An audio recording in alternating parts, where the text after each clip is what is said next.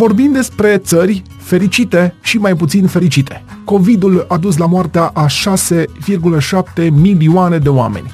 A făcut să intre în lockdown țări întregi și a afectat economia globală, dar nu și fericirea omenirii. Asta s-a stabilit în urma unui studiu internațional potrivit The Guardian. Interviuri cu peste 100 de mii de persoane din 137 de țări au constatat niveluri semnificativ mai mari de bunăvoință în toate regiunile globale decât înainte de pandemie. Și când li s-a cerut să-și evalueze viața pe o scară de la 1 la 10, oamenii au dat în medie scoruri la fel de mari eh, în anii cu COVID ca în anii 2017-2019. Lucrurile au stat puțin mai rău în țările occidentale și puțin mai bine în restul lumii, dar în general durerile indubitabile au fost compensate de creșterea gradului în care respondenții au fost capabili să descopere și să împărtășească capacitatea de a avea grijă unii de alții în vremuri dificile, a constatat al 10-lea raport mondial al fericirii.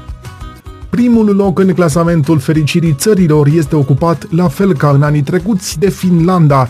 Pe 2 și 3 sunt Danemarca și Islanda, urmate în top 10 de Israel, țările de jos, adică Olanda, Suedia, Norvegia, Elveția, Luxemburg și Noua Zeelandă. România ocupă poziția 24 precedată de Costa Rica pe 23 și urmată de Singapore pe 25 și Emiratele Arabe Unite pe 26. Spania și Italia sunt pe 32 și 33, iar la polul opus Finlandei este Afganistan cu locul 137 în clasament. Ei, poate că acest clasament ne dă și răspunsul la întrebarea de ce nu mai iese, domnule, românul în stradă? De ce nu mai e românul revoltat? Păi e foarte simplu. Dacă noi aici în România suntem mai fericiți decât ăia din Singapore, decât ăia din Emiratele Arabe Unite sau chiar și decât spanioli și italieni, păi atunci toate problemele s-au rezolvat. Sau dacă nu toate, atunci în mare parte. Practic, singura noastră grijă este să nu ne lipim pe tălpi de la atâta lapte și miere care curge pe străzi. Știm cu toții că dependența de jocuri, de noroc, de păcănele, dacă vreți, duce numai la lucruri rele. Avem o problemă serioasă cu asta aici în țara noastră, însă în China lucrurile au ajuns la un alt nivel. Un pensionar chinez în vârstă de 65 de ani a șocat întreaga țară după ce a uh, fost reclamat că și-a răpit propria nepoată și a cerut peste 70.000 de dolari drept răscumpărare pentru a-și plăti datoriile la jocurile de noroc. Bunicul dependent de jocuri de noroc și-a răpit nepoata de 4 ani și i-a spus uh, propriei fiice să-i plătească suma de 500.000 de ioani, adică 72.500 de dolari, dacă voia să-și mai vadă copilul vreodată. Povestea bizară a început când bărbatul a mers să-și ia nepoata de la școală, doar că în loc să o ducă acasă la părinții ei, bunicul a sunat-o pe mama fetiței, fica lui, și a spus că trebuie să-i plătească jumătate de milion de yuan dacă vrea să vadă copilul din nou. La un moment dat, pensionarul chinez chiar a amenințat că își va ucide nepoata dacă nu primește răscumpărarea în trei zile. Șocată de situația în care s-a trezit, femeia n-a stat deloc pe gânduri și a sunat la poliție, iar uh, pensionarul a fost arestat. Aflat în arest, bărbatul a încercat să-și învinovățească fica pentru toată situația, spunând că ea nu-i dorește binele și că vrea să-l vadă mort. Am 65 de ani și fica mea mă dă în judecată. Ea nu-mi dorește binele, vrea să mă vadă mort, ar fi spus bărbatul potrivit South China Morning Post. Acesta a mai spus că ce s-a întâmplat este o dispută în familie, nu o chestiune legală și a spus despre fica lui că este nerecunoscătoare. Convins că este doar o victimă în închisoare, bărbatul a intrat în greva foamei, dar a întrerupt-o în scurt timp după ce a fost convins de soția lui că a greșit. Mare este grădina Domnului, mulți au sărit gardul și rețineți, dependența de jocuri de noroc nu duce niciodată la lucruri bune ba din potrivă. Conform unui nou studiu, bogații lumii consumă prea multă apă, lăsându-i pe oamenii mai săraci din orașe fără acces de bază la aceasta. Cercetătorii din Marea Britanie, Suedia și Olanda au afirmat că inechitățile sociale amplifică criza urbană de apă mai mult decât modificările climatice sau creșterea populației. În urmă cu 5 ani, orașul Cape Town din Africa de Sud aproape că a rămas fără apă. Ziua zero, așa cum a fost cunoscută, ar fi însemnat că milioane de oameni nu ar mai fi avut acces la apă. Acesta este un exemplu din tipul de criză a apei despre care cercetătorii afirmă că s-ar putea înregistra în multe, dacă nu în cele mai multe orașe din lume, estimând că aproape un miliard de oameni se vor confrunta confrunta cu un deficit de apă în viitorul apropiat.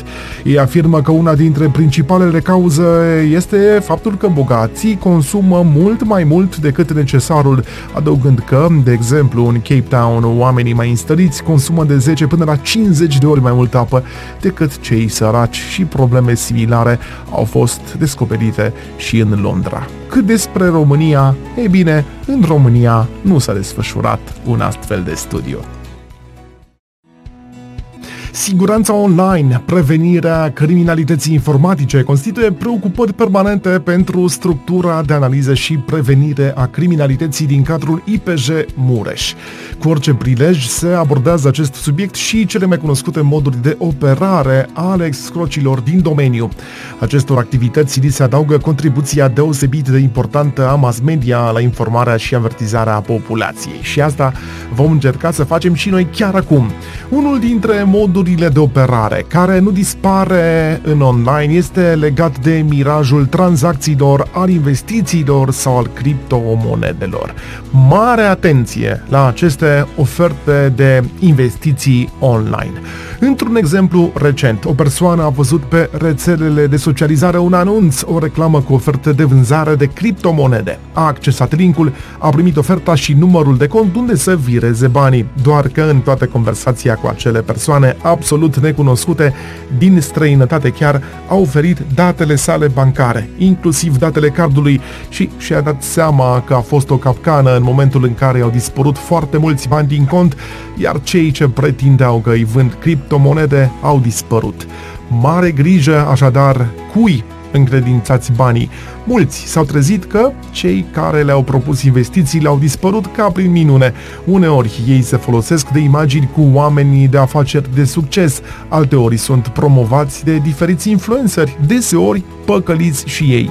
De-a lungul timpului, numeroase scheme piramidale, așa numite fonduri de investiții, cu promisiuni de câștiguri importante, au lăsat oameni fără economiile de viață. Cei uh, să zicem, trecuți de un 40 de ani sau de un 35 de ani, poate și aduc aminte de Caritas. Mai țineți minte?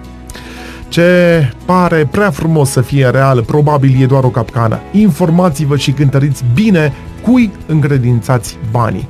În spatele unui număr de telefon, al unei firme sau al unui profil aparent prietenos se pot ascunde infractori specializați în a manipula oamenii, în special pe cei mai puțin vigilenți sau informați. De aceea e important să discutăm cu cei din jur Uh, care folosesc diverse aplicații și care nu sunt familiarizați cu riscurile la care se expun. Uh, cu toții trebuie să ne informăm înainte de a ne lansa în investiții sau să ne consultăm cu alți oameni mai pricepuți.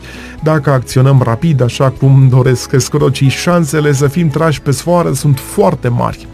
Uh, putem să ne reactualizăm cunoștințele, chiar dacă avem impresia că le știm pe toate, pe site-ul siguranțaonline.ro, unde ne putem testa și cunoștințele în domeniu. E un exercițiu bun pentru prevenirea criminalității informatice.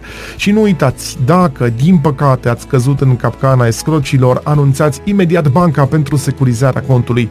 Pentru mai multe informații puteți accesa și site-ul dnsc.ro.